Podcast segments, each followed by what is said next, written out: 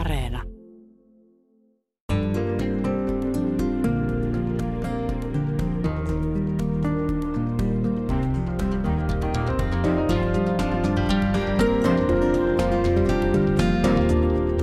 Yle Puheessa Jenny Lehtinen. Keskiviikkoiltaisin keskustellaan kuolemansynneistä. Tänään käsittelyssä on kuolemansynneistä toisiksi vakavin kateus. Myönnän itsekin kateuteen syyllistyneeni. Lapsena pöllin naapurin tytön mopon, koska sillä oli vain yksi silmä, kun mun mopolla oli kaksi silmää.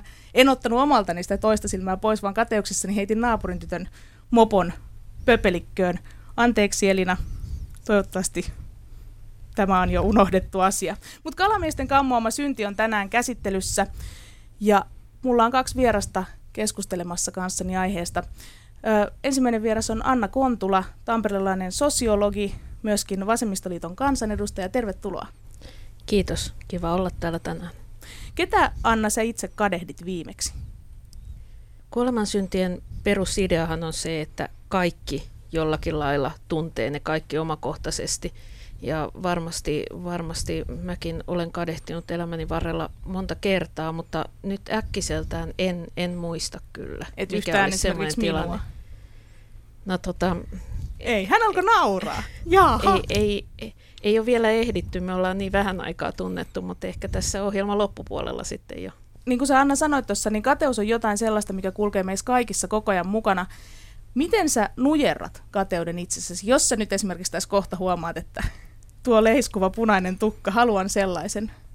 Tota, mä luulen, että kateus on ehkä niin kuin suurempi ongelma sellaisille ihmisille, jotka on hirveän empaattisia, ylipäätään huomioi muita ihmisiä. Että sitten mä itse olen horoskoopissa oinas, ja oinaat on tyypillisesti ihmisiä, joiden mielestä maailman kiinnostavin henkilö on aina hän itse, ja, ja sellaiset henkilöt ei ehkä sairastu kateuteen niin helposti kuin muihin kuolemansyynteihin. Meidän toinen vieras on Mika Järvinen, urheilun monitoimimies. Sä olet ammattivalmentaja meillä ja maailmalla. Sä oot myös television puolella yleisurheilukisojen kommentaattorina toiminut. Urheilun maailmaahan liittyy voimakkaasti tämmöinen voitontahto ja kunnianhimo. Voiko näitä kahta olla olemassa ilman kateutta? No kyllä mä uskon, että voi olla, ja koko kateus ehkä, kun mä itse sitä mietin, niin äh, mä jaan sen tavallaan kahtia, että on olemassa niin sanottua positiivista kateutta ja sitten on negatiivista kateutta.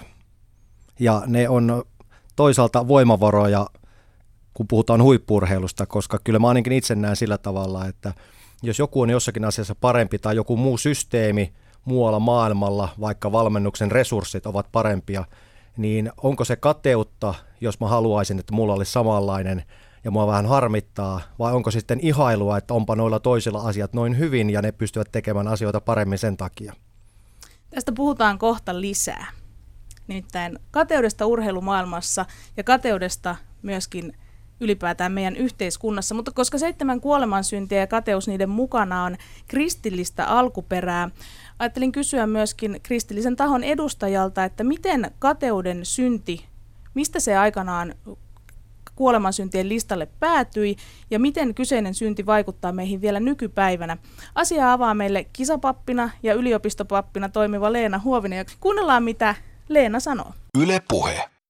Paavi Gregorius Suuri, joka kokosi nämä kuolemansynnit, niin kateus tuli siihen, tähän joukkoon sen vuoksi, että, että Gregorius Suuren mukaan kateus ilmenee inhona, pahan puhumisena, panetteluna, lähimmäisen vastoinkäymisestä iloitsemisena ja lähimmäisen menestyksen aiheuttamana ahdistuksena.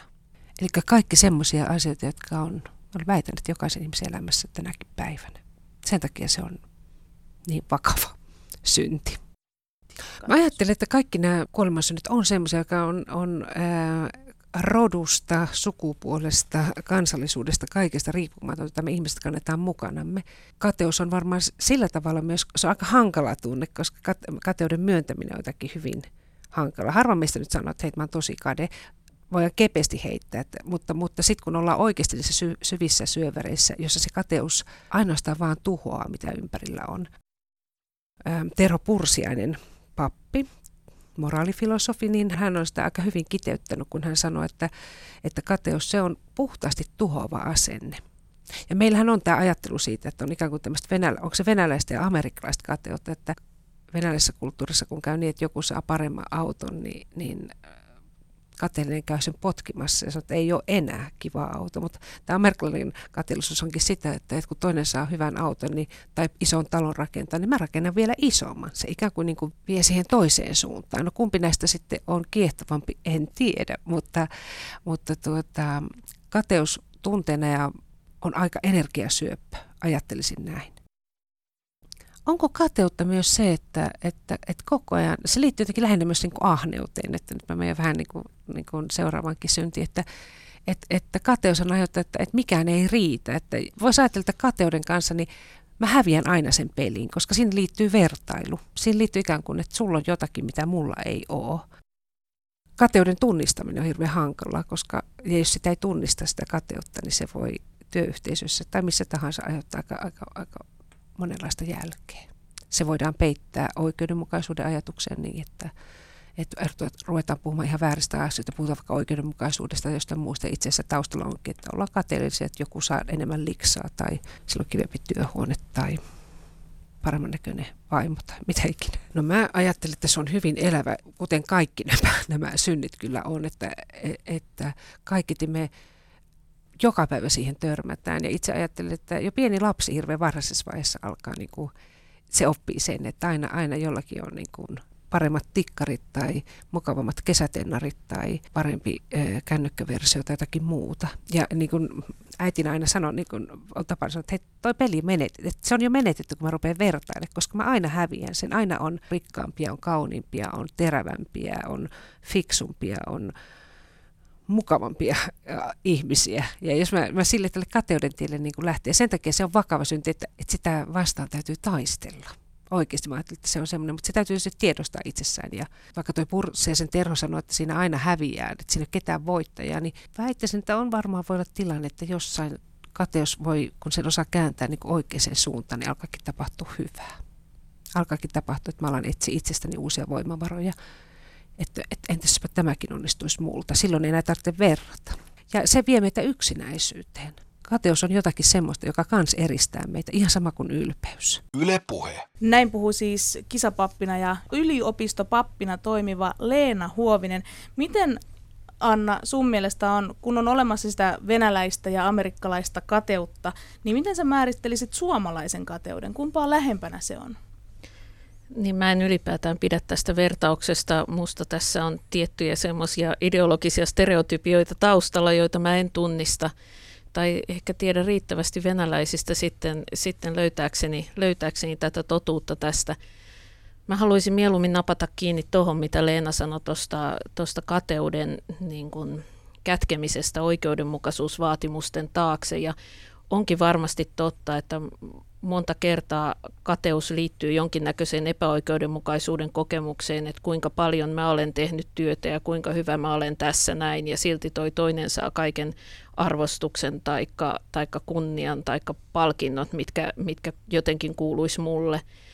Mutta on myös niin, että oikeudenmukaisuusvaatimuksia piilotetaan kateuden taakse, että paljon kuulee myös semmoista puhetta, että miksi ihmiset vaan aina on niin kateellisia toisten menestyksestä, vaikka ihan oikeasti yhteiskunnassa on paljon epäoikeudenmukaisuutta ja ihan oikeasti täällä ei onni käy tasan eikä, eikä järjestelmä ole tehty, tehty niin, että se antaisi kaikille samanlaiset mahdollisuudet.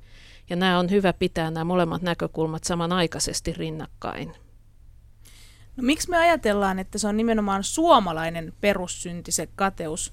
Meillä on kaiken maailman sananlaskuja siitä, että vahingon ilo on paras ilo ja, ja kateus vie kalatkin vedestä. Mä en tiedä, että onko nämä tämmöisiä yleismaailmallisia sananlaskuja, jotka löytyy kaikista kulttuureista, mutta mistä tämmöinen niin kuin ajatus siitä suomalaisesta kateudesta kumpuaa? Vaikea sanoa, että miten se suomalaisuus, suomalaisuus siihen liittyy. Mä ehkä pistän sen sillä tavalla, että meillä on ympäri maailmaa ihmisiä, jotka ajattelee ehkä tav- samalla tavalla ja toimii samalla tavalla kateuden suhteen. Se on ehkä, niin kuin mun mielestä se on enemmän tyyppikysymys. Se on enemmän se, että minkälaisella kasvatustavalla sut on kasvatettu lapsesta asti, minkälaisia vaikutteita sä oot saanut. Eli kyllä mä uskallan väittää, että suurin osa meidän toimintamalleista ja ajatusmalleista on ympäristöstä opittuja. Ei ne geeneissä ole tulleet, että et suomalainen kateusgeeni on tietty ja sitten suomalaiset tulee tiettyjä, vaan se, että mitenkä se ympäristö ja tässä tapauksessa aika usein siis se perhe, eli miten siinä perheessä ollaan käsitelty tai oltu käsittelemättä vaikka kateutta. Näetkö esimerkiksi sitä, että jos mä mietin jo ihan omaakin seitsemänkymmentäluvulla syntyneen ihmisen kasvatusta, niin esimerkiksi minua koskaan lapsena kehuttu mistään, että pitää pysyä nöyränä ja samalla kun ei koskaan kehuta, pysyy ehkä itsetuntokin vähän huonona. Onko tämä esimerkiksi sellainen asia, mikä ruokkii kateutta?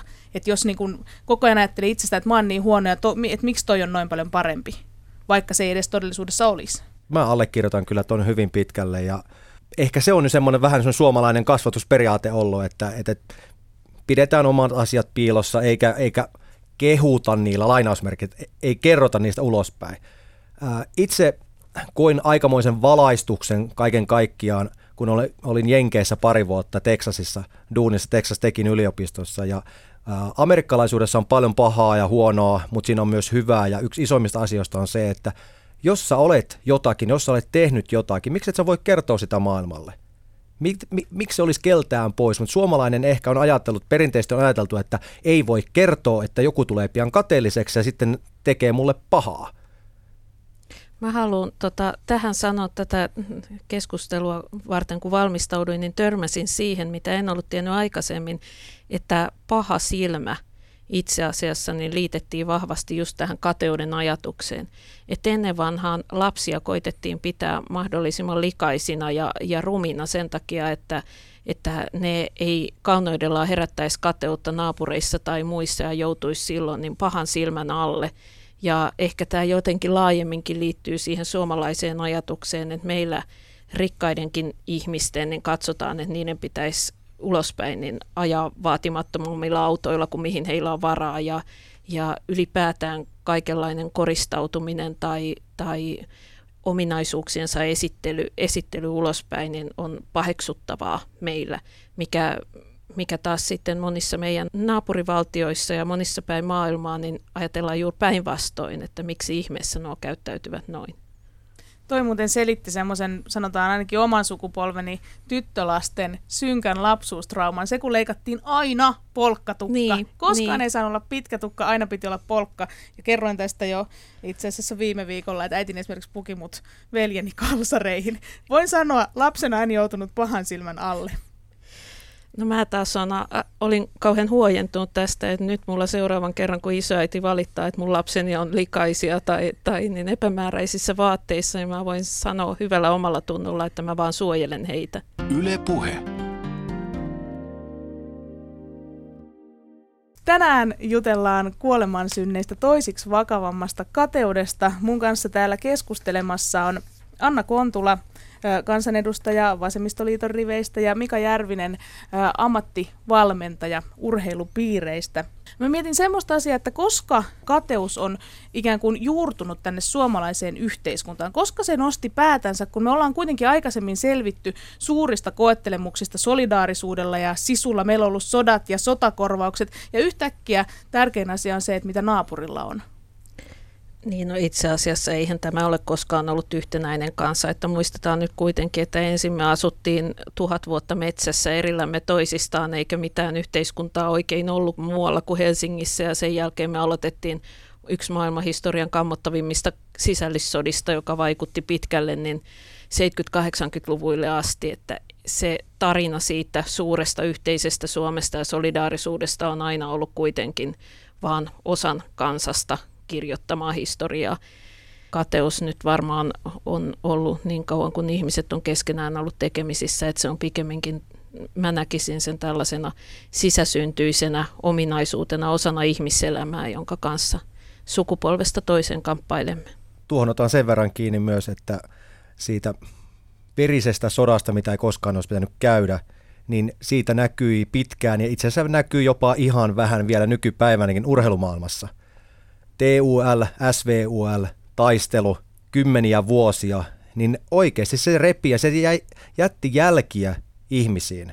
Siihen aikaan, kun itse on kilpailu yleisurheilussa ja monessa muussakin lajissa, mutta erityisesti yleisurheilussa, niin äh, noin kymmenvuotiaana poikana en päässyt väärän leirin kilpailuihin. Oli suljettuja kilpailuja. Ja nyt kun sitä ajattelee taaksepäin, niin äh, se on täysin mahdoton, se on absurdi ajatus, että koska sä tulet väärässä seurasta, niin ei ole tänne kilpailuja asiaa.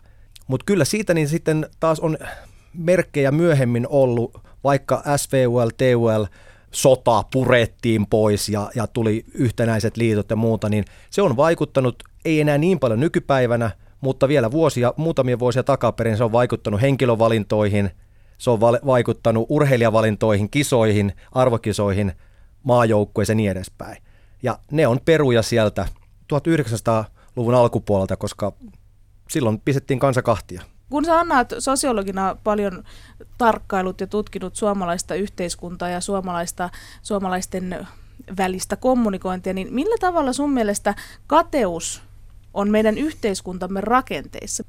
Niin, mä luulen, että, että aika pitkälle se liittyy just tähän, mistä puhuttiin, niin, niin tähän jatkuvaan kamppailuun siitä, että paljonko hyvin tekeminen ja, ja menestyminen millä tahansa elämän alueella niin saa näkyä.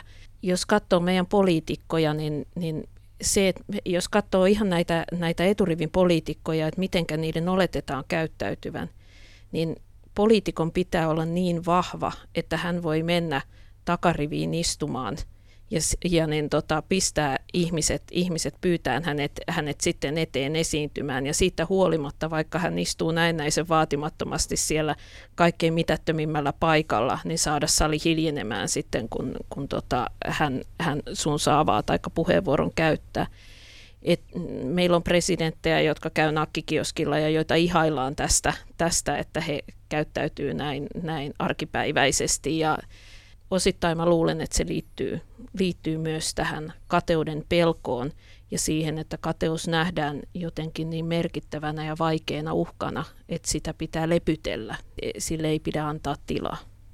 Puhutaan kohta huippu-urheilusta lisää, mutta mä kysyn Anna sulta vielä, että kun sä ehdotit tämmöistä, sun blogissa kirjoitit joku aika sitten tämmöistä luokka-asteetonta peruskoulua, mm. jotta siellä tämmöiset niin kun heikommatkaan eivät jäisi jalkoihin ja kokisi huonommuutta, niin milloin meillä aletaan tukea menestyjiä kohti huippuosaamista?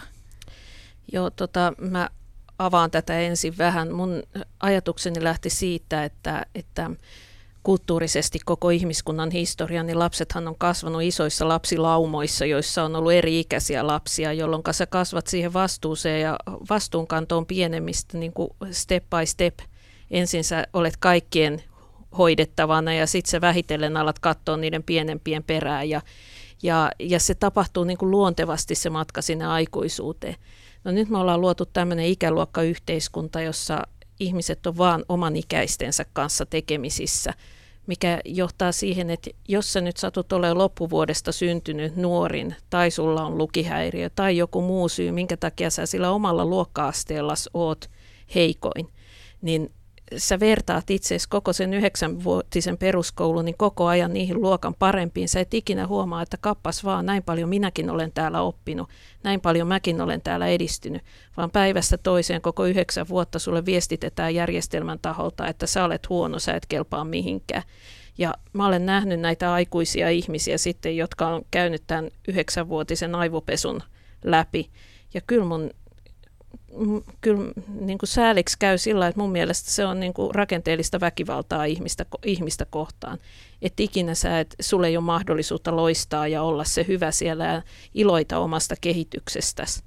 Ja sen takia mä ehdotin, että, että näitä, näitä luokkarajoja, siis ikäluokkarajoja voisi löys, löyhentää ja tehdä vaikka niissä aineissa, kun se on mahdollista, niin yhteistyötä eri lasten kesken. Mutta tota...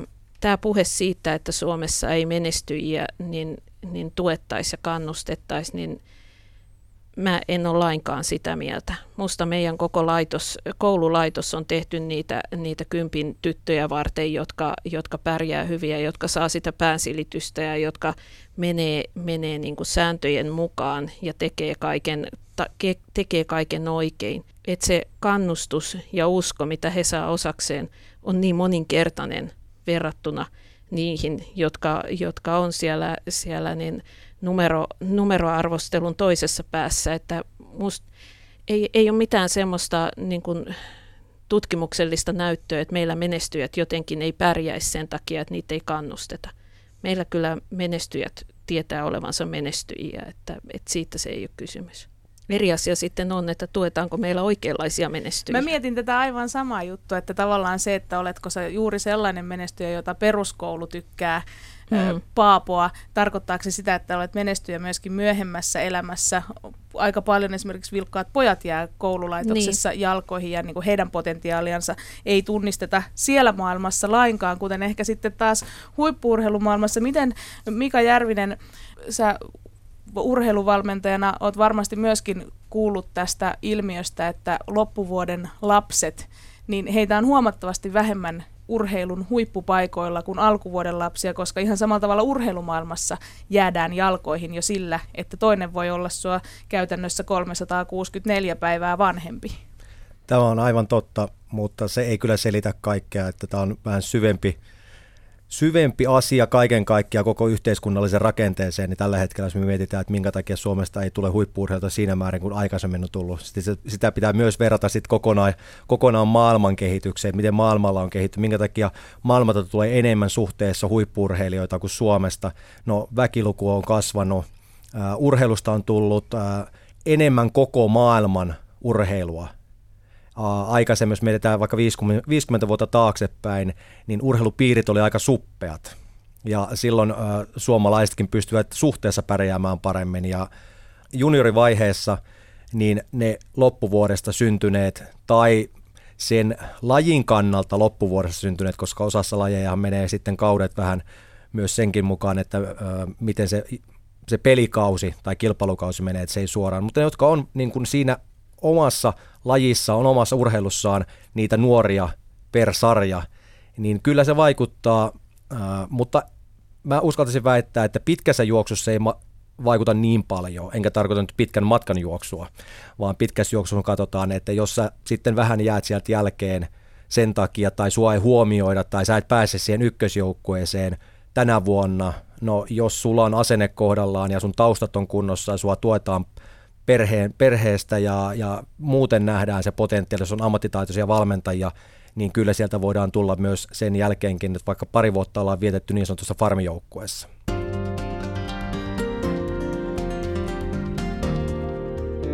Yle Puheessa Jenny Lehtinen. Tänään puhutaan kateudesta, kuolemansynneistä, toisiksi vakavimmasta. Mun kanssa täällä keskustelemassa on kansanedustaja Anna Kontula ja urheiluvalmentaja Mika Järvinen. Mika, jos huippu-urheilu täällä meillä kotimaassa olisi lähtökohtaisesti solidaarista toimintaa, jossa tietoja ja osaamista jaettaisiin parhaan mukaan kaikkien mukanaolijoiden kesken, niin miten menestynyt maa Suomi sitten olisi? Todennäköisesti ei hirveän paljon paremmin menestynyt kuin tälläkään hetkellä. Mä uskallan väittää, että se tieto kyllä kulkee Suomessa, ää, jopa keskimääräisesti paremmin kuin maailmalla. Maailmalla on enemmän ää, kateutta siitä, että tietoa ei jaeta tietyissä piireissä. Mutta mä haluan ää, sanoa, että tämä on yle, yleismaallinen juttu, eli ää, ei vastustajalle anneta tietoa. Mutta sitten kun me mennään vaikka leiriolosuhteisiin, itse olen viettänyt pitkiä pitkiä pätkiä Etelä-Afrikassa ja siellä leireillä tietoa jaetaan, tai tietoa on saatavilla. Kukaan ei peittele, miten he harjoittelevat. Sä olet aina tervetullut mennä kysymään, jos olet sosiaalinen. Suomalaiset ei välttämättä aina ole hirveän sosiaalisia, mutta mennä ke- kysymään, mennä katsomaan läheltä, kun äh, maailman huiput treenaa. Ja kukaan ei peitä sitä tietoa.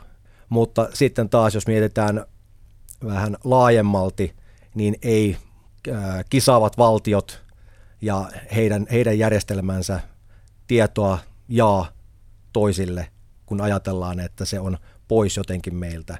Ja mä oon itse aina ollut sitä mieltä, että keneltä se on pois, ei keneltäkään, koska kyllä tulokset kuitenkin ää, saadaan aikaiseksi ja saadaan erot aikaiseksi, vaikka se tieto olisi kaikille sama, koska sitten tulee siihen, että mikä, mikä sen urheilija-valmentajaparin asenne on.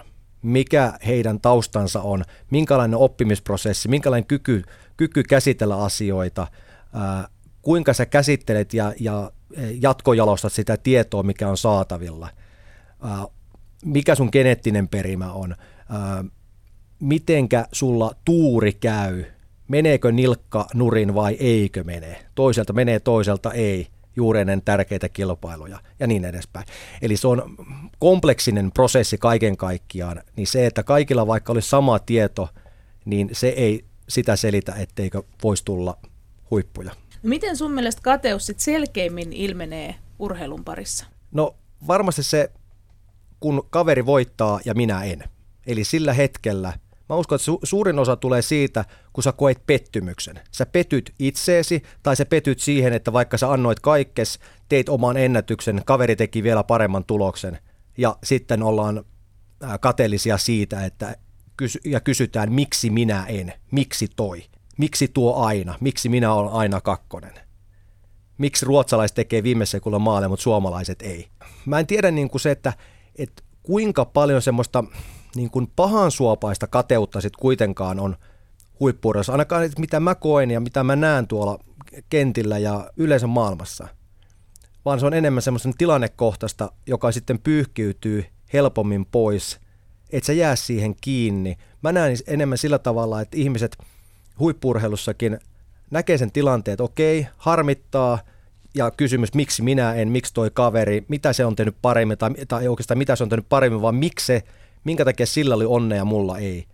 Mutta sitten se kääntyy helposti tai helpommin siihen, että okei, mitä mun pitäisi tehdä, jotta mä olisin vielä parempi.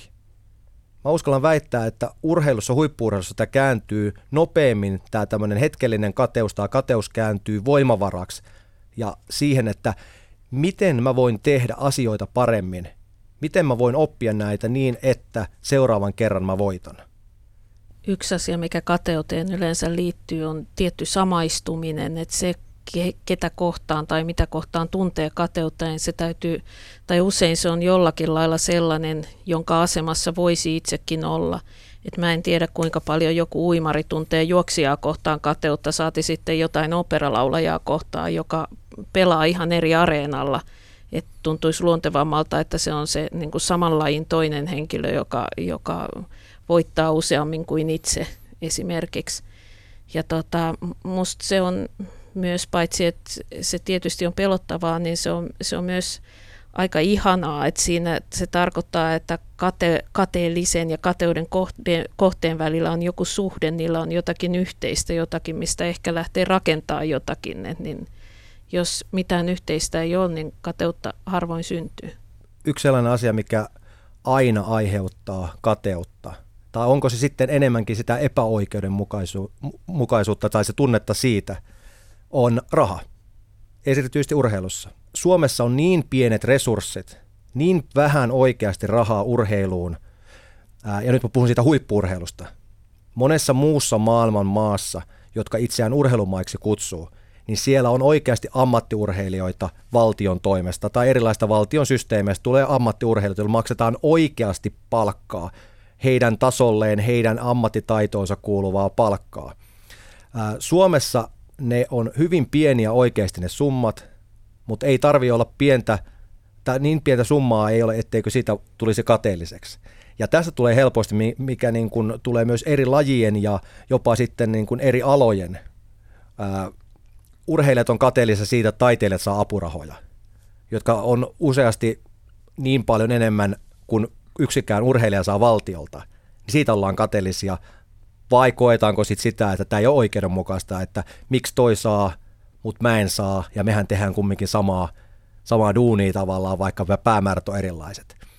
Et raha on kyllä yksi semmoinen, mikä Suomessa aiheuttaa sitä kateellisuutta. Tai ehkä enemmänkin se rahan puute. Niinpä, paitsi urheilussa myöskin varmasti yhteiskunnallisella tasolla. Tuleeko sinulla, Mika, mieleen mitään semmoista niin kuin ylilyöntiä, mitä esimerkiksi urheilun parissa olisi sattunut juuri tämän kateuden tiimoilta? Tai millaisiin ylilyönteihin se ylipäätään ajaa urheilijan tai valmentajan, jos oikeasti tulee sitten se, että jumalauta, noi sai, niin kuin, että taaskaan ei napsahtanut meille niin kuin mitään. Ihan ensimmäisenä tulee mieleen se, että sä koet jollakin tavalla, että toinen on saanut enemmän kuin toinen, tai toista ei ole rangaistu jostakin asiasta, mitä häntä piti, niin minäpä rankaisen. Lätkäkaukalossa hyvin tuttua. Esi- esimerkiksi, onko se sitten kateutta vai mitä se on, mutta varmaan samoja tunne- tunnetiloja siellä käydään läpi, että mua on kohdeltu väärin, mä otan ja hoidan tämän asian. Kenellä on valta muuttaa näitä asioita? Onko tämä niin korkealla yhteiskunnallisessa päätöksenteossa, että urheilun maailmassa vaan joudutaan loputtomasti tuntemaan kateutta, koska rahaa ei vaan tule? No, tämä on ehkä yhden uuden ohjelmasarjan aihe, mutta niin. Jos lyhyesti mennään siihen, niin jos ajatellaan, niin kuin monesti ajatellaan tai ainakin puhutaan ulospäin, että urheilu on yksi loistava tapa markkinoida Suomen pientä valtiota maailmalla. No, jos aiotaan siitä jotain hyötyä saada, niin kai siihen pitäisi panostaa. Ja otan tässä nyt vaikka esimerkkinä se, että Suomessa puhutaan, että urheilija-apurahaa, mitä, mitä muutamat äh, urheilijat saavat, äh, viisitoista tuhatta euroa vuodessa. Missä ammatissa oikeasti viisitoista tuhatta euroa on vuod- vuodessa netto? Tutkijoilla. Tutkijoilla. Mun kavereista suurin osa on tosi onnessaan, kun ne saa tuommoisen apurahan.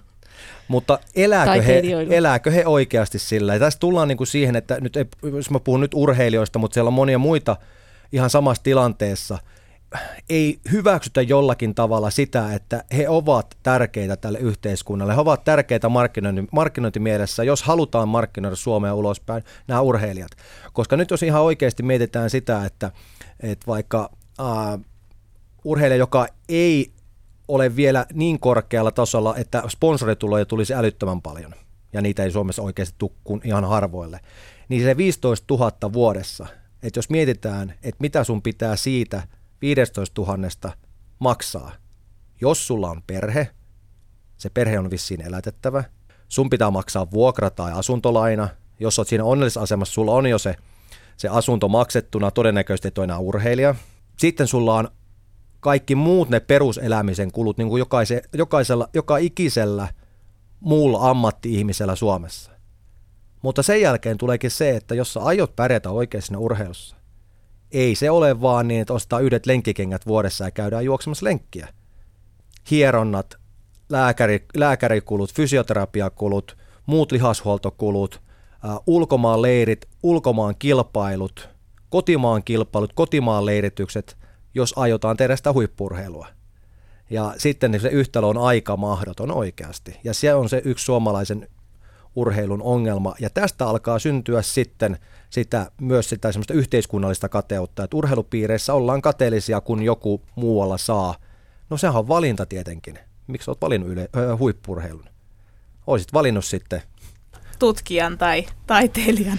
Ni, niin se, sekin, on, sekin on valinta. Mä uskon, että niissä piireissä on myös sitten sitä, että koetaan epäoikeudenmukaisuutta, kateutta siitä, että joku muu saa. Mä oon itse kääntynyt monesti niin, että mä ainakin on tehnyt, en ole tehnyt miljoonia missään tapauksessa ja, ja ei ole, ei ole tota niin, kivitaloja missään jemmas takataskussa, mutta mä oon tehnyt sitä, että mistä mä tykkään, mitä mä rakastan, valmentamista ja nähnyt maailmaa, päässyt tekemään asioita maailmalla. Se on valinta. Mä olisin voinut valita myös niin, että mä menen ja opiskelen markkinointialaa, myyntialaa, missä mä olisin ollut äärimmäisen hyvä myös. Ja todennäköisesti olisin nyt jossakin muualla tekemässä ehkä vähän isompaa tiliä, mutta en mä tiedä, olisinko mä niin onnellinen, hymyilisenkö mä niin paljon. Tota, tosiaan meidän apurahojen taso on niin alhainen, että, että mä olen samaa mieltä, olen vuosia elänyt, elänyt tutkija-apurahoilla ja, ja tiedän, että siinä ei asuntolainoja oteta, että sitten täytyy elämänsä järjestää jollakin muulla tavalla. Mutta se keskeinen syy ehkä, miksi se ei lähde nousuun, nousuun se, se, ne summat on se, että jokaista apurahan saanutta kohden siellä on viisikymmentä tai sata sellaista, jotka eivät saaneet apurahoja ja jotka on kateellisia siitä, että joku voi keskittyä edes sillä pienellä rahalla tekemään sellaista asiaa, mistä monet muut haaveilee. Ja tota, tämä pitää sen, että siellä on aina niin paljon kuitenkin sitä, sitä kysyntää, kysyntää niihin apurahoihin, että et koskaan ei tarvitse miettiä, että onko ne tarpeeksi. Mutta tota, tämän kateuden näkökulmasta mä en usko, että kauhean isotkaan rahat ratkaisee sitä kateuden ongelmaa varsinaisesti. Pikemminkin mä olen tavannut paljon sellaisia ihmisiä, joilla näyttäisi olevan ulospäin katsoen tosi paljon kaikkea. Että on omistusasuntoja, omistusmökkiä, on, on täydellinen perhe ja täydelliset harrastukset ja, ja täydellinen ura, ja, jotka silti on kovin kateellisia, että aina on olemassa jotakin sellaista, jota ei sitten saanutkaan ja jonka joku toinen sai. Toki mä vasemmistolaisena kannatan tasaisempaa tulonjakoa, tulonjakoa ja, ja tota, niin sitä, että, että ihmisillä olisi toimeentulo turvattu, mutta kateus on musta jotakin semmoista, mitä ei, ei tasaisella tulonjaolla ratkaista, vaan että se on jotain yleisinhimillistä ja se säilyy siellä. Ja voi jopa miettiä, että onko niin, että se, että asiat näyttävät olevan kovin hyvin, niin jopa lisää sitä, taikka että, että sille on, ene, on enemmän tilaa piehtaroida siihen, mitä ei vielä saanut silloin, kun on ne perusasiat kunnossa. Tästä on muuten hyvä esimerkki eräs ystäväni, joka puhuttiin lottovoitosta, mikä oli tullut joku jättimäinen potti. Ja se oli jaettu kolmelle henkilölle. Ja mä totesin hänelle, että vitsi, että vähänkö olisi siistiä, että jos se olisi niinku edes yksi noista kolmesta. Mm. Ja hän totesi, että no hän ei ainakaan haluaisi missään nimessä olla. Että mieti, kun sen kerran voittaa lotossa, niin sitten se joutuisi jakamaan kolmen ihmisen kanssa. Tai niinku kolmeen Pekkaan. Että hän, niinku, hän olisi suuttunut siitä, että hän saisi vaan niinku neljä miljoonaa euroa, kun oli jaossa kaksitoista. Et ehkä tämä on se semmoinen niinku perusasenne ja katsontakanta, mikä voi olla todellakin riippumatta siitä, että mikä se oma sosioekonominen asema esimerkiksi on. Yle Puhe. Tänään mun kanssa kateudesta puhumassa on vielä tovin verran kansanedustaja, sosiologi Anna Kontula ja huippu-urheilun parissa työskentelevä ammattivalmentaja Mika Järvinen. Mulla kävi vieraana tässä tovi sitten Katolisen maailman keskuksesta Vatikaanista suomalainen toimittaja Leena Monti, joka pui vähän sitä, että miltä näyttää suomalainen kateus sieltä italialaisesta yhteiskunnasta katsottuna. Leena on asunut Italiassa jo kolmekymmentä vuotta. Kuunnellaan, mitä Leena on mieltä kateudesta suomalaisessa yhteiskunnassa. Yle Puhe. Tänään on niin paljon muita ongelmia, ja tämä kateushan nyt on niin yleismaailmallista kuin voi, se on globalisoitunut ihan täydellisesti. Ja jos mä saan nyt sanoa oikein tuhmasti, niin mun mielestä se on kuin suomalaisten kuolemansynti on kateus. En mä sitä esimerkiksi meidän, siellä meidän yhteiskunnassa Italiassa, en mä sitä kateutta ollenkaan samalla lailla kokenut kuin Suomessa. Mun mielestä Suomessa ollaan ihan, tullaan vihreäksi, mitä naapurilla on ja mitä itsellä ei ole, ei ole ja niin edelleen. Mielestäni, ja varsinkin aikaisemmin, no nyt mä oon ollut vasta kyllä pari päivää täällä, mutta niin kuin aikaisemmin, aikaisempina vuosina mun mielestä tämä suomalainen kateus on tullut hirveän selvästi esiin, kuin korostunut. Ikävä sanoa näin, mä itsekin suomalainen. Oletko sä vienyt sitä yhtään mukana sinne Italiaan? Kun mä yritän olla viemättä. Kun niin kuin sanottu, se on niin eri yhteiskunta, niin kun mä sanoisin, että siellä on ongelmat ihan eri. Tai tietysti nythän on ongelmat vähän Suomessakin työttömyyttä ja muuta, mutta kun ajattelee Välimeren maita, ei, siis kun tänne tulee, niin kyllä kun tuli, mä en voi sanoa, tulisiko paratiisiin, mutta siis kun täällähän on yhteiskunta niin järjestäytynyt niin eri tavalla kuin meillä. Ja nyt se näkyy kyllä. Nyt ei kyllä kukaan ehdi olla kateellinen meillä, kun siellä on niin kuin taisteltava jo työpaikasta. Ja meillä jatkuvasti suljetaan kauppoja, suljetaan tehtaita, suljetaan. Et sitä mä usein ajattelin, just tämä, kun yksi, kaksi perheisä, jolla on asuntovelkaa, jää työttömäksi. Ja se on meille ihan yleistä, niin kuin Espanjassa. Et siinä ei paljon ehditä kadehtia ketään. Miten? Vihata ehkä. Suomihan on kaikkein hyvinvo- hyvinvointivaltio. Ja mulla on, tämä on nyt ihan mun oma henkilökohtainen mielipide, että mahtaako suomalaiset niinku itse tajuta, kuinka hyvin täällä on asiat. Aina valitetaan jostain, ei mikään ole hyvin. Ja kun olen seurannut lehtiä, naisten lehtiä ja kaikkea muuta, mun mielestä kun joskus ihan holhotaan aivan, aivan typerällä tavalla. Sen sijaan, että ihminen itse saisi, joutuisi niin kun käyttämään omaa maalaisjärkeä tai tervettä järkeä ja suhtautua niin kun omiin ongelmiinsa. Tietysti on hirveän hyvä, siis ihan tarpeellista nämä ammattiauttajat ja muuta. Mutta jos kun täällä niinku liikaa holhotaan, Mutta tämä just, kun mennään köyhiin maihin, no, emme tarkoita, Italia ei ole mikään köyhä maa, mutta siellä ihmiset itse ratkaisee ongelmansa. Paitsi tietysti, jos joku tehdas suljetaan muuta ja on sadantuhannen ihmisen mielenosoitus, se on ihan, no sit se ongelma ratkaistaan monen voimalla. Yle Puhe. Näin puhui siis Leena Monti italialaisesta yhteiskunnasta Suomen asioita katsovana. Miltä se, Anna Kontula, kuulosti? Ollaanko me nyt hyysäysyhteiskunnassa? Niin, aina kun tuo väite esitetään, niin mä haluaisin kysyä, että eksaktisti mikä kohta se on, missä sinua juuri on liikaa holhottu, että niin silloin kun puhutaan yleisel, yleisesti kovin abstraktilla tasolla, siihen on vaikea tarttua. Mutta tuosta Italiasta tuli mieleen, että muutama vuosi sitten niin oli, oli yhtiö, jolla oli tehtaat sekä Suomessa että Italiassa. Ja Suomesta oltiin tehdasta sulkemassa, niin italialaiset saman yhtiön työntekijät meni solidaarisuuslakkoon suomalaisten puolesta. Miettikääpä kuule tilannetta, että suomalaiset teollisuustyöläiset menis lakkoon sen takia, että Italiassa suljetaan tehdas. Että onko se mahdollista, että niin kävisi, niin päin kävisi? Eli kuulostaa siltä, miltä Leena sanoi tuossa, että siellä Italian yhteiskunnassa se kateus ei ole samanlaista. Että ei olla vaan vahingoilla se, että jes, no niin, nyt siellä ehkä tehdas meni kiinni, niin ehkä se tarkoittaa meille enemmän töitä ja meille enemmän tilauksia, vaan seistiin myöskin tällainen pidemmällä välimatkalla saman alan ihmisten takana. Mutta mitä sä kysyt tuosta, että miten Suomessa hyysätään ihmisiä, niin mä tänään kävin vähän netissä katselemassa, että mitä ihmiset on keskustellut kateudesta ja että mistä se suomalaisessa yhteiskunnassa johtuu. Niin esimerkiksi semmoinen kommentti on tullut, että suomalaisessa yhteiskunnassa on aivan liikaa sääntöjä, kieltoja, lakeja, rajoituksia ja määräyksiä, jotka tunkeutuvat pikkutarkasti kaikille elämän aloille ja tukahduttavat ihmisen halun ja kyvyn huolehtia omista asioistaan. No tästä Suomen ylilegalisoitumisesta mä olen ihan samaa mieltä. Meillä on aivan älyttömiä sääntöjä. Naapurikorttelissa käydään sisällissotaa sen takia, että jotkut talon asukkaat haluaisi pienen porkkanapenkin taloyhtiön pihaan, mutta se ei käy taloyhtiön hallitukselle. Ja, ja niin tota, siis miten, miten yhtäkkiä niin kuin siitä, että joku haluaa viljellä kymmenen porkkanaa, niin voi tulla tämmöinen koko yhteiskuntajärjestystä uhkaavan anarkian niin kuin oso, osoitus. Ja, ja se lähtee nimenomaan siitä, että ihmiset pelkää, että jos jotain sääntöjä rikotaan, niin sitten rikotaan kaikki säännöt ja kaikki murenee kerralla. Et meillä ei ole kovin hyvä toleranssi siihen, että et, et niitä sääntöjä silloin, kun ne osoittautuu järjettömiksi, ne käytettäisiin jotenkin luovasti.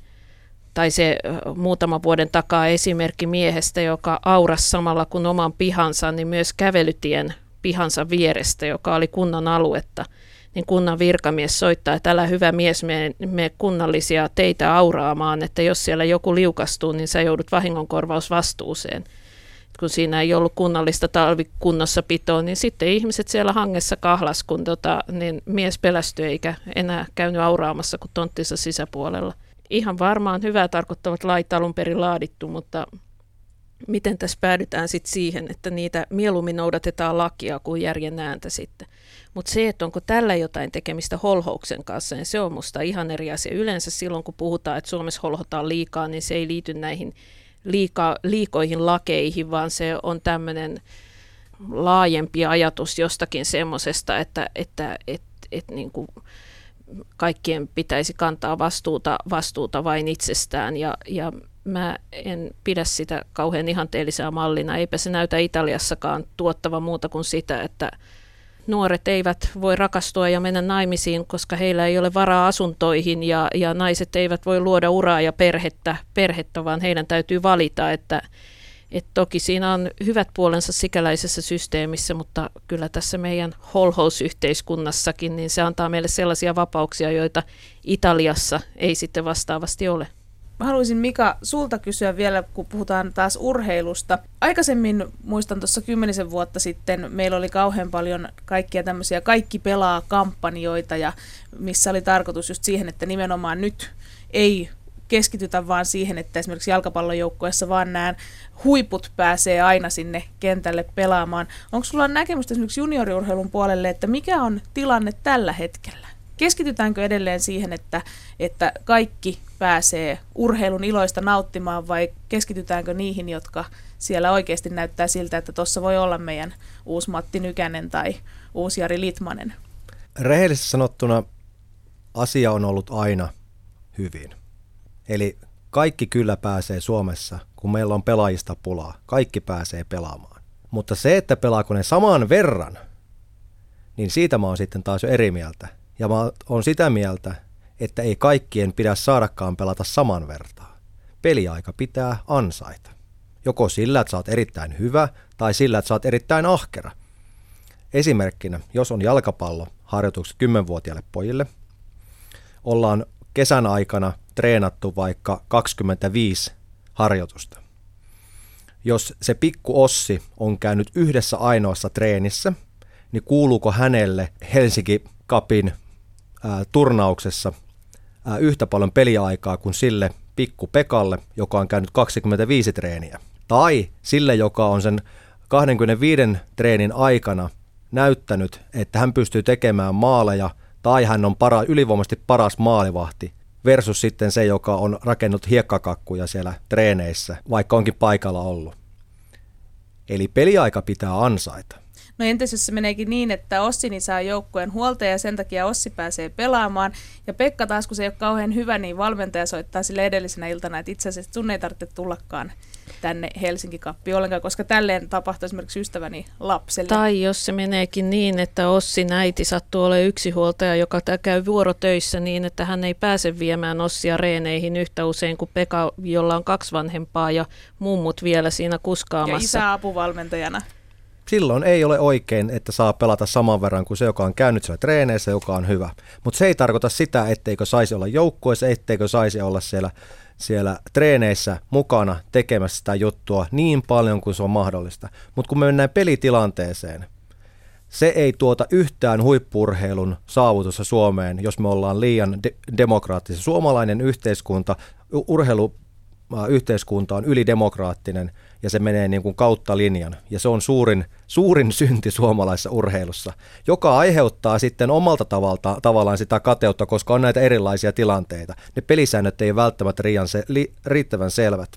Ja tämä on mun niin kuin henkilökohtainen mielipide, ja mä tiedän, että tähän yhtyy moni, moni valmentaja, koska he tekevät se käytännön työtä. On täysin mahdotonta arvottaa sitä ja lähteä katsomaan taustoja sitten, että kuka on mistäkin syystä ollut pois treeneistä ja niin edespäin, vaan se, että jotka on ahkerasti ollut treeneissä, se on osoitus siitä, että haluaa tehdä sitä juttua, ja ne, jotka on parhaita, niin kyllä niille pitää antaa enemmän peliaikaa, mutta ei kaikkea peliaikaa.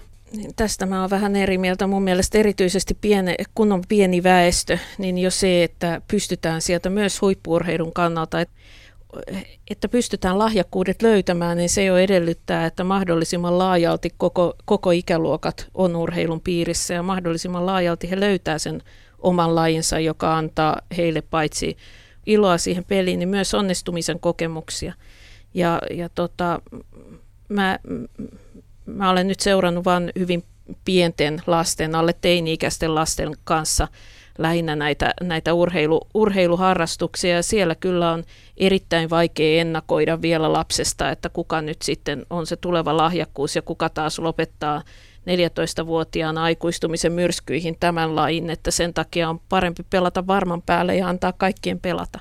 No miltäs teille kuulostaa tämmöinen ajatus, jonka tuolta netistä juuri bongasin, että kun on lahjakkaimpia lapsia ja ah- aktiivisempia lapsia.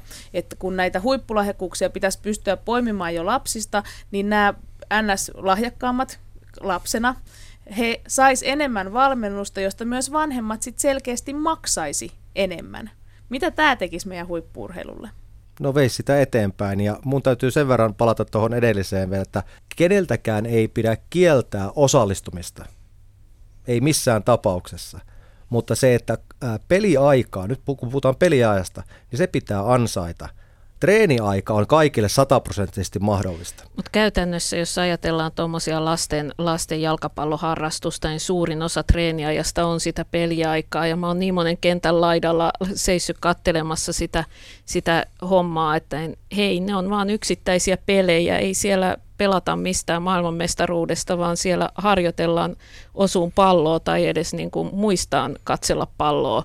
Pallo välillä, jos tulee suihkukone, niin se saattaa unohtua puolelta kenttää. Ja, ja tota, sillä, sillä lailla niin on, on järkevää pitää säännöt erilaisina, mutta kyllähän meillä tämä yhteiskunnan eriarvostuminen, se, että köyhät on oikeasti köyhiä, niin se näkyy myös siinä, että ihmisillä ei ole enää varaa viedä lapsiaan harrastuksiin. Ja erityisesti kalliimmissa liikuntaharrastuksissa, niin selvästi vanhempien tulotaso vaikuttaa siihen, että ketkä niitä voi harrastaa, ketkä voi edes aloittaa harrastuksen. Niin mitäs niille tehdään, Mika, jotka on tosi lahjakkaita, mutta sitten niille ei olekaan rikkaita vanhempia? No Suomessa löytyy kyllä niitä lajeja ihan varmasti, minne pääsee myös vähemmällä rahalla. Kaikki ei tarvitse olla kiekkoilijoita, joka maksaa ihan älyttömästi Suomessa. Öm, mä, mä, ja sitten yle, jos ollaan kaupungissa, niin sieltä löytyy erilaisia joukkueita. Toisessa on pienemmät kausia ja vuosimaksut kuin toisessa joukkueessa. Tai on sitten yksilölajeja, tai on perinteisempiä, tai lainausmerkeissä perinteisempiä lajeja, jossa on tosi halvat kausimaksut vielä. Mä en pistä sitä siihen, etteikö meillä urheilut tule, tule sen takia, ettei ole varaa. Totta kai on yksittäisiä tai joitakin tapauksia ilman muuta, mutta sitten niihin pitää löytää keinoja. On sitten yhteiskunnan, yhteiskunnan rahaa tai sitten se seura antaa ilmaispaikkoja. Mä tiedän, että annetaan ilmaispaikkoja, jos on sellainen tilanne, jos niistä tiedetään. Mutta kun aina ei tiedetä, kun se suomalainen, suomalainen on vähän sellainen, että en minä kerro, en minä kerro ongelmasta, niin en mä halua tulla leimatuksi. Ja sitten niin kuin kitkutetaan sillä. Onko se sitten antikateutta sitä, että, että niin kuin, ää, ei olla valmiit kuitenkaan sitten tulemaan ulos ja kertomaan, että okei, meillä on tämmöinen tilanne. Ja sitten ilmoittaa vaan, että joo, meidän pojalla loppu innostus tai meidän tytön loppu motivaatio ja nyt loppu tämä laji. Ja taustat onkin jossain muualla, olisi voitu ehkä pitää se ur- urheilija, urheilijan alku mukana sille seurasta. Olisi vaan sanottu, että okei, no sä et maksa kausimaksua. Yle Puhe. Kateudesta puhutaan vielä hetken aikaa. Kanssani keskustelemassa on kansanedustaja Anna Kontula sekä urheiluvalmentaja Mika Järvinen. doktor Phil, tuo ihana T V-tohtori, aina kysyy, että how is that working for you, kun joku ihminen tekee jotain tämmöistä itselleen ehkä tuhoisaa. Mitä teidän mielestä me hyödytään kaikesta tästä kateudesta ja kyräilystä? Mitä urheilumaailma siitä hyötyy? Mitä suomalainen yhteiskunta ja suomalainen hyötyy siitä, että ei saada porkkanoitakaan laitettua kerrostalopihan maalle, koska muuten syntyy anarkia? Tota, musta on hyvä muistaa se, että, että kateuskin lähtee, tai että siinä on myös se hyvä pohja, se samaistumisen ja ihailun pohja, joka on kaiken oppimisen lähtökohta. Että ihminenhän ensisijaisesti oppii matkimalla ja ihailemalla, siis jos ajatellaan pientä lasta. Ja siitä sitten niin kuin vähitellen, vähitellen kasvetaan myös muihin oppimisen tapoihin. Et, et mennään kateuden juurille ennen kuin se muuttui mustaksi, niin sieltä löytyy paljonkin sellaista kannattelevaa. Ja mä itse tuun Porista alun perin, niin, niin meillä on tapana, että jos jollekin haluaa kauniisti sanoa, niin, niin voi sanoa, että, että kun toisella on uusi mekko, että olenpas mä kades sulle, ja, ja se on kohteliaisuus, että, että kun meillä ei ole tapana sanoa mitään hyvää toiselle ihmiselle, niin se sanotaan tällä lailla kiertäen, että en mä näe, että, että se olisi täysin käyttökelvoton myöskään hyvään se kateus. Mutta tietysti se edellyttää aika pitkälle työstämistä ja, ja sen tunnistamista, että miksi mä olen kateellinen, miksi mä käyttäydyn tällä lailla ja että onko tällä saatavissa jotakin hyvää aikaan tällä tunteella. Mä voisin ajatella sitä, itse asiassa tässä nyt koko tämän keskustelun ajan mä miettinyt sitä, että onko mä itse kateellinen ja mille asialle mä oon kateellinen. Ja kyllä mä niin kuin siihen, siihen johtotulokseen on tullut nyt ja aikaisemminkin, että, että kateutta voi olla positiivista kateutta ja negatiivista kateutta. Positiivinen kateus on ehkä enemmän sitä ihailua, että voi kumpa mulla olisikin asiat noin niin kuin on tolla, mutta sitten tulee kysymys, pitäisi mun tehdä asialle jotakin. Niin silloin se on positiivinen voima, mikä voi viedä oikeaa, parempaa kohti. Mutta sitten se negatiivinen kateus, jos sä jäät jumiin siihen, etkä sä käännä sitä, tai se ei käänny sun päässä sillä tavalla, että, että mitä mä voisin tehdä sen eteen, että, että meidän välimatka pienenisi, tai mä menisin tavallaan ohite tuosta ihmisestä. Eriarvoistuminen huippu-urheilussa on mun mielestä se, mitä siellä pitääkin tapahtua. Eli ne, jotka tekee asioita hyvin, pärjäävät, he nousevat jalustalle, ja heitä pitää kadehtia. Sitten yksi asia on, on se, että mikä kateuden kanssa niin kuin pärjäämiseen auttaa, niin se, että tutustuu siihen kateuteensa kohteeseen, koska usein meillä on semmoinen onnellisuusmuuri, että meidän elämä näyttää ulospäin paljon paremmalta kuin mitä se tosiasiassa on. Et kun sitten tutustuu ihmiseen, jonka on näyttänyt aivan täydelliseltä, niin huomaa, että se räpiköi ihan samois, samalla lailla kuin sitä itsekin päivästä toiseen ja, ja ongelmansa kullakin, vaikka ne sitten vähän erilaisia olisikin.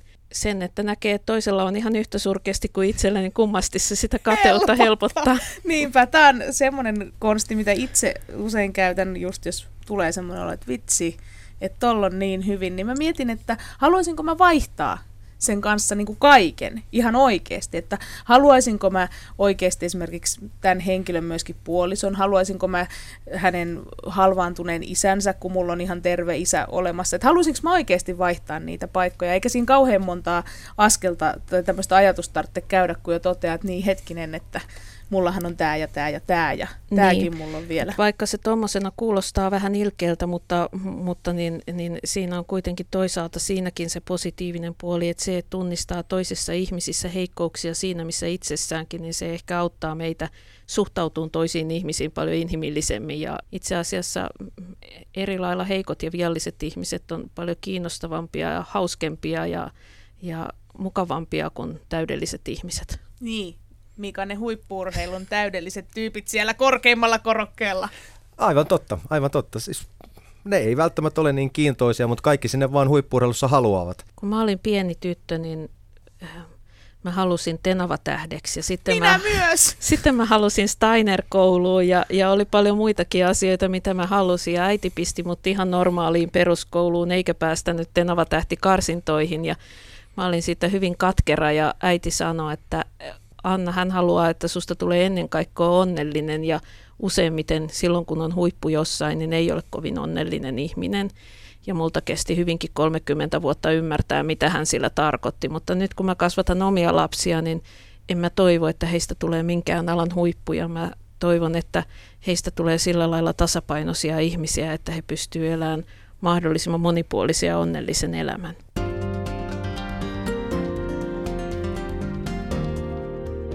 Yle Puheessa Jenny Lehtinen.